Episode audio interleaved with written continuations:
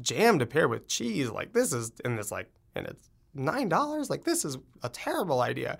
And I was just like, I almost like lost it because I was like, I had, you know I'd been in the kitchen for like twelve hours. I had like orange under my fingernails, and I was polite, but I was like, the reason it's nine dollars is because I peeled and cut every single one of these oranges. And she was like, oh.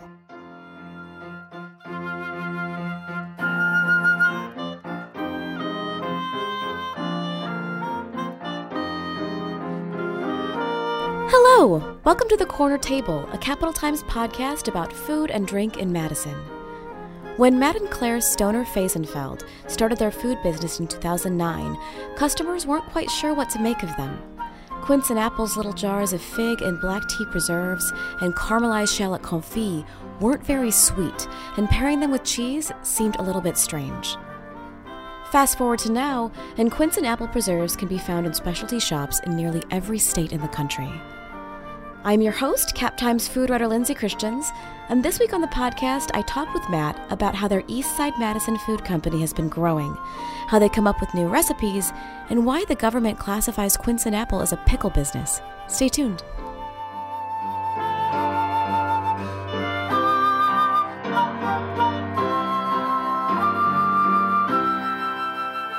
Welcome to the studio, Matt. Oh, thanks so much for having me. So, first of all, can you tell us a little bit about who Quince and Apple is and how you got started? Yeah, so uh, and Apple is a small artisan, primarily a preserves company here in Madison um, that my wife Claire and I started in 2009. So it's been almost like nine years now, which is kind of crazy. Um, and uh, yeah, we you know we started here uh, very small, and we've slowly grown over those nine years to the point now where we sell we sell stuff pretty much in every all 50 states. Oh my gosh. Yeah. That's amazing. It's kind of crazy. What did you do before Quince and Apple? How did you decide to start it? So I've made preserves since I was a kid. Uh, it's always been a passion of mine, and, um, and but I never really thought it would turn into an actual job or a career. But uh, so right before we had Quince and Apple, I was actually working at Potter's Crackers, another local artisan food company here. Um, and then before that, I worked in some restaurants and actually went to culinary school at Madison College here as well. So, how did you come up with sort of your original lineup of uh, preserved types or flavors? Yeah, so um, like I said, you know, I've I've always sort of had this as a hobby, and I've always sort of tinkered with making preserves, and um, and I've always really liked the kind of a more European style preserve, which is not super sweet, uh, and stuff that you can pair with you know, not just breakfast. So more savory stuff like cheese and meats and things. Um, and so, you know, before Quince and Apple was like a real legit business, I was making it for friends and family, and and so my wife Claire and I we we did sort of a holiday thing for you know just for some friends. We were like, oh, you know, we should like sell some jars. It'd be kind of a fun project. And so we sent out an email, you know, to like my parents and my aunts and uncles or whatever. And ended up getting like 200 jars worth of orders, and it was just like insane, was, which we were completely unprepared to do. We were like in our kitchen for you know all of my cousins and whatever else. So, um, and so that is sort of how it got. And then we were like, wait a second, maybe people actually will buy these things. And it was those, it was actually those products that we sort of did the best with, and that Christmas thing that we ended up having as our initial lineup. Do you remember what some of those original flavors were? Yeah, so that we still make them. It's uh, so our fig and black tea, which is uh, sort of our most popular. Um, our orange marmalade with lemons, which is like probably my personal favorite, and then shallot and red wine. Um, and so that's probably our most savory preserve, which is you know slow cooked caramelized shallots and and red wine and yeah. That's the one that I look forward to on cheese plates. Yeah, it's like one of you know, it's the one that's like it's not like your entry preserve necessarily for a lot of people, but it is. It's one of my favorites. One of the things that I remember when I was taking a tour of your facility over on Baldwin years ago yeah. um, is that you were sort of trying to figure out the balance between being really small batch and artisan and labeling every jar yourselves and being able to scale up a little bit. So, can you talk a little bit about that process of how you learned to grow? For sure. You know, if this is something that we have put a lot of thought into uh, and have tried to be really intentional in the way that we grow.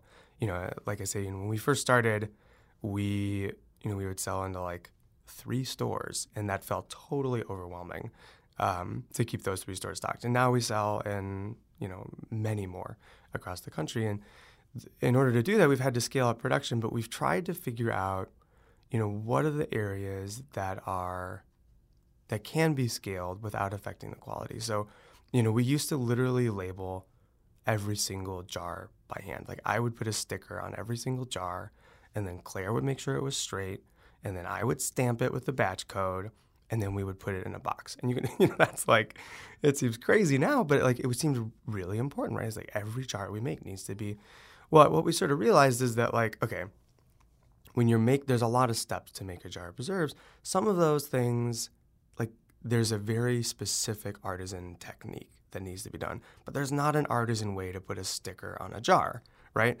So, uh, so we're like, wait a second, we should probably just buy a machine to put the stickers on, right? The customer, I mean, that doesn't really affect the quality at all. So, we've every step of the way, you know, I think about making a jar of preserves probably has you know maybe 200 discrete steps so, which of those can we use tools and machines to make it easier without affecting the quality, and which still really need to be by hand? You know, something that we've toyed with over the years is trying to get a machine to fill the jars.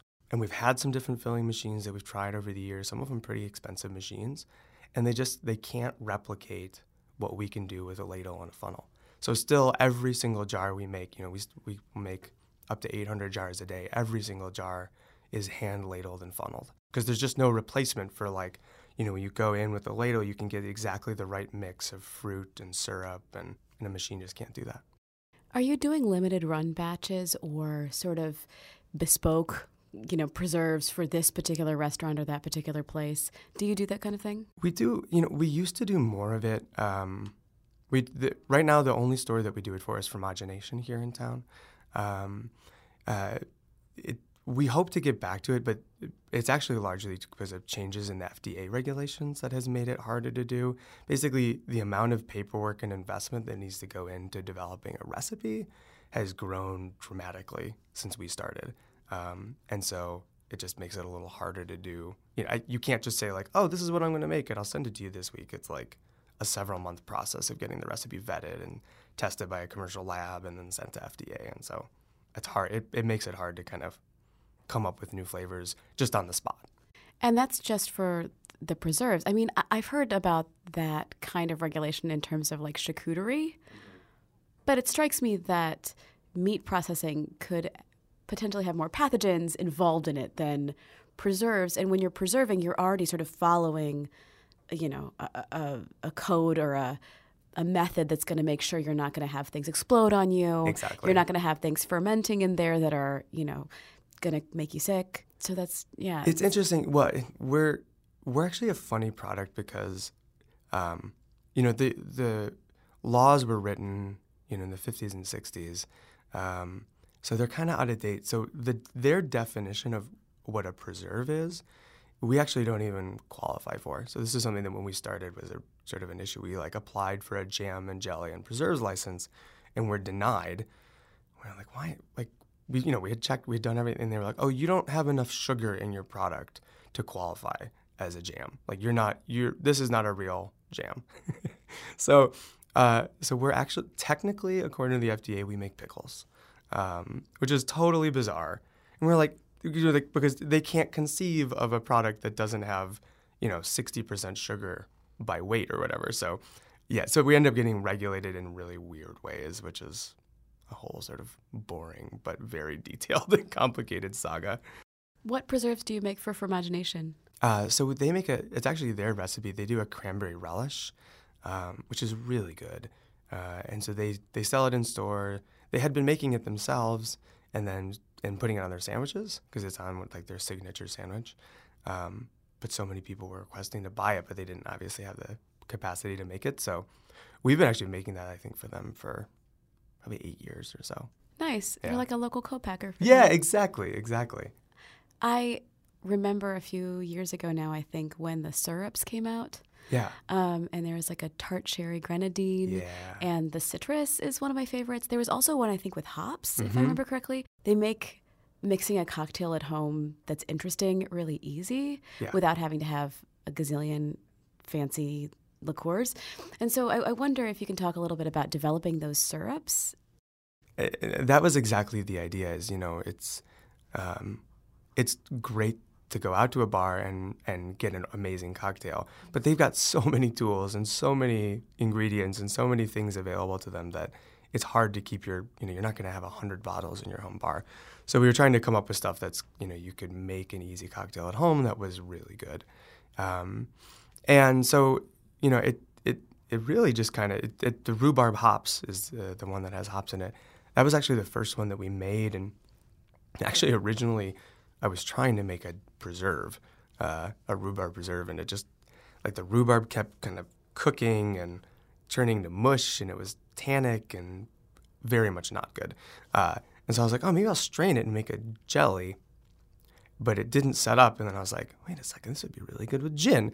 And I put it in and I was like, this is so good. And that is, that like is sort of how we do product development. It's really a trial and error process. Um, we usually have an idea that we start with. Um, of you know maybe a fruit that we want to use or a certain flavor combination that we're interested in exploring but that's almost never where we end up uh, you know so this sort of thing where we're like oh let's start by make let's make a new red rhubarb preserve and then we end up introducing a whole new line of cocktail syrups um, maybe 5% of the batches that we make ever turn into the thing that we want it to so it is it's fun, you know, to be constantly experimenting and, and coming up with new stuff is one of my favorite parts of the job. What's in the citrus syrup? Uh, so the citrus has lemon juice, lime juice, lemon zest and lime zest, lime leaves, and lemongrass, and then a little bit of sugar. That's really cool. Yeah, it's and it's super tart. That's the one that's like that's the most tart. It's kind of like our sour mix, but what I love about that one is that like the nose on it is so nice. It's so fragrant and fresh and um, it's not just like sour. You know, it has all these sort of interesting complexities with all of those different sort of citrusy notes. Are there batches of preserves that you've made when trying to test out a new potential recipe that you just could never get to work? Like a couple of things that you wish you could put out, but they just never really came together? Yeah. Um, well, so we have a preserve that we sell now, which is tart cherry and white tea which almost was that. That one, I literally felt like it was going to kill me to get that product released. Um, and I'm glad we did. I mean, it, like I won a good food award last year, and it's one of my It's made with all Door County tart cherries, just sort of. But it took almost two years to get that product right, and it was probably like you know batch 70 or whatever that we finally nailed it. But um, but there is a product. So we used to sell, uh, make and sell a strawberry rosemary preserve, which I love. One of our my favorite preserves we've ever made. But we had to discontinue it um, basically because in order to make, like, we could make it in a small enough batch. You could make a batch of like six jars. But if you if you want to make a batch of like 100 jars, which is about the size of each of our batches, which isn't that much, it the strawberries would start to just turn to mush. Like you have to use really nice, ripe heirloom strawberries to get them to get the flavor that we wanted, but they would just turn to mush by the time the pot would come up to a boil. And so at a really small pot, you can just crank the heat, bring it to a boil, quick dump it into a jar and seal it. Um, but you can't do that at a slightly, even in, at a slightly larger scale. So that's one that like, I still am always like, ah, how can we solve that problem? But I don't know if we can or not. yeah. So I mean, it's just there's sometimes like there are sometimes limitations to things that you want to do or things that you want to explore, and I've never wanted to be like, oh, we can't do that. I'm just sort of like, I haven't figured out how to do it yet. The tart cherry and white tea, what made it so difficult? Uh, well, so basically what would happen is it, there's a, it's an interesting texture. So it's like a jelly, um, but it's sort of a light jelly, and then it's whole pitted cherries floating in it. And it's got white tea and green tea and jasmine in it. So it's really like light and floral and delicate and it's a really it's a beautiful preserve, but we just couldn't get the set uh, consistently right. And so we use a pectin. You know, mentioning that we don't have that much sugar in our in our preserves relative to conventional um, jams, and so the pectin we use is activated instead of by sugar, which is sort of what traditional pectins are. That's how they, their gel gets formed. Um, ours is formed by calcium, And so a lot of fruit um, has natural calcium in it, and so it'll it'll naturally gel. Apples. Exactly. Um, cherries, it turned out, do not have almost any calcium in it. And so what we discovered was happening. So literally, I would make a batch at home, and I make a pretty big batch. I make like a 40 jar batch at home out of you know big stock pot, and it would turn out great. And then I'd take it over to work, and I'd do the exact same thing at work, and it would just be like totally not set up at all. And it, I mean, I literally felt like I was going crazy. And I was like trying to like look up peer-reviewed articles on pectin formation. I mean, just it was like a nightmare. Well, what I figured out is that our house was on a different well than our than our work. And I so I looked up the water report and the hardness at our home well was like twice as much as the hardness at the at the work well. So I was like, "Oh, good, that's calcium." And so and we and you're making it there's a lot of water in that one because you're making the tea first and then and so uh, once we figured that out then we had then we had a solution. But it was just sort of like I mean it's those sort of things like oh it's the I mean it's the same city water but it's a different well. I mean it, and that obviously took me forever to figure out but it's it's these kinds of things where it's just like we it's you know if you make a batch if you're making 20 jars at home and 10 of them don't turn out eh, no problem. Like everybody all your friends get one jar instead of two jars. But you know you can't be throwing away half a batch when you're trying to actually sell them so How many products are you currently working on on a weekly basis? Like, how many do you release on a weekly basis? Uh, let's see. Well, we we have so there's like five syrups and nine preserves, or eight preserves and one mostarda. We usually don't make that many in a week, you know, because we've got inventory. But so we we usually make like seven batches every week, and a batch is four pots. So that's another thing. Like we haven't changed our pot size since we started. Um, we just kind of do a lot of them. Um, and so that, you know, usually on average, we'll make like six or seven different types of products a week. Where are you based now? Uh, so we're on the Isthmus. Um, so when we very first started, we were at um, Madison Enterprise Center, yes, uh, which is on Baldwin Street, South Baldwin, uh, and is run by Commonwealth Development. It's a business incubator. And actually, when we very first started, we were there, but we were subletting kitchen space from Potters. I was mentioning that I worked at Potters Crackers, so I would make crackers all day, and then Claire would come over and we would make preserves the, until the middle of the night. We did that for almost a year. Um, and then we built out a space there, and then slowly grew. By the time we left, we had three suites there. And now we're at Main Street Industries, which is uh, um, on East Main, 931 East Main. It's sort of the sister building. It's another business incubator, but it's sort of like where you go when you graduate. And so you got a longer term lease. And yeah, so it's great. I mean, we're right on the isthmus, and um, we got a nice production facility and office and warehouse there. I noticed recently that you purchased Treat brands, which is uh, Yeah. delicious sugary nuts and salty nuts and spicy nuts. And I wonder uh, why you decided to do that, and kind of what's what's next for you with with working with Treat. Yeah, um, yeah, we're really excited about this. Um, so, so we've known Sarah, who started and has run Treat for the last six years. Uh, she's been based in Milwaukee, and so we've done, you know, we've done, done a lot of work with her. We're in a lot of the same stores. We include her stuff in our gift baskets. So we've been like huge fans of Treat and and Sarah and the product and the brand that she's built. And so she actually she actually approached us about this. You know, I think she was at a point where she was like, uh, you know, do I want to like do I want to take this to the next level and kind of push it out into distribution or am I ready to kind of explore a new thing? And and I think, you know, for Claire and I, we feel like we want to continue to grow the business. We feel like um, over the last nine years, we've built a really solid foundation, like a the back end foundation for running a small food business. We've got the production processes in place. You know, I was talking about FDA and regulation stuff. Like that's not easy. That's taken us a few years to kind of get a full grasp on all the new regulations. So we've got that in place. We have a great network of distributors and a great sales infrastructure in place. But we don't want to necessarily grow the preserves to be in like every Walmart and Target in the country, right? Like that, that's that. If we feel like that starts to undermine the brand, and certainly we couldn't produce in this sort of artisan way if we were going to produce at that volume. So there's sort of a natural cap to the size of you know, how big the preserves, how big we want the preserves to get, right?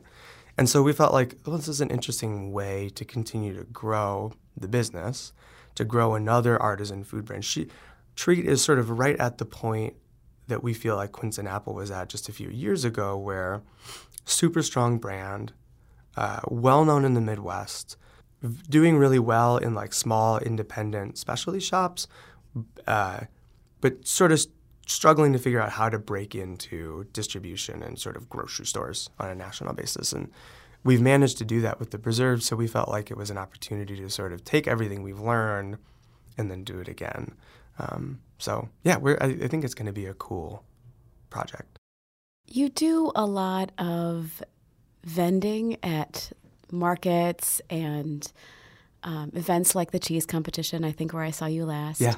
And I wonder there are there maybe is still some kind of communication that maybe you need to do about like yes these are preserves but they're not as sweet as you might expect mm-hmm. and i wonder if you can talk a little bit about those customer interactions, like the kind of questions. Are you getting fewer questions or different questions than you used to when you first started? Um, was there a lot of explaining that you needed to do kind of right up front? Uh, when we first started, people were like, what are these? And like, why would you quit your job to make these? You're crazy. Um, I remember being at a grocery store. This was like maybe like six months after we had started and uh, I was doing a demo and was going to sampling. It was our orange marmalade, which is like super labor intensive to make. It's very difficult to make. Um, and I had maybe I think I had just finished a batch or something, and went straight to the store. And a person came up to me. and She was like, "Jam to pair with cheese, like this is," and it's like, and it's nine dollars. Like this is a terrible idea. And I was just like, I almost like lost it because I was like, I you know I'd been in the kitchen for like 12 hours. I had like orange under my fingernails, and I was polite, but I was like, the reason it's nine dollars is because I peeled and cut every single one of these oranges. And she was like, oh okay, um, but you know I, we don't get that kind of stuff anymore. Like I feel like we were in a different place as a as a sort of a food community and as a country.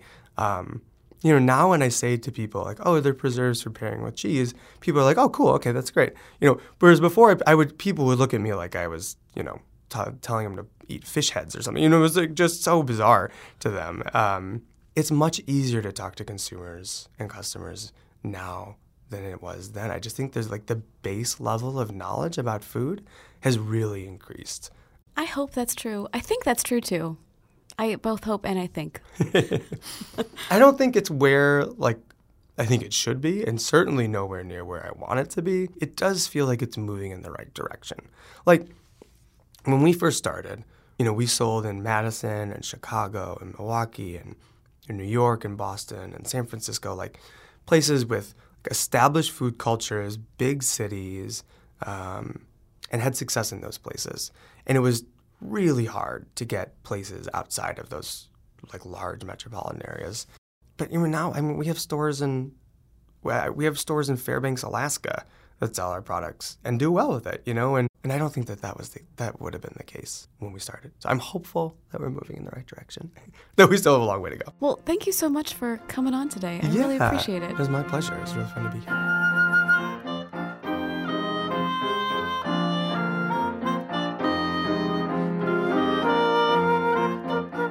This has been The Corner Table, a podcast about food and drink in Madison produced by the Capital Times. Our music was composed by Patrick Christians. For restaurant reviews, food features, and news, visit captimes.com and subscribe to The Corner Table on iTunes or wherever you get your podcasts. You can follow us on Facebook at Corner Table Podcast. I am your host, Cap Times food writer Lindsay Christians. One of my favorite cocktails to make with quince and apple syrup is a Jack Rose, which is about two ounces of applejack and three quarter ounce each of lemon juice and quince and apple's tart cherry grenadine. Shake that with ice and cheers!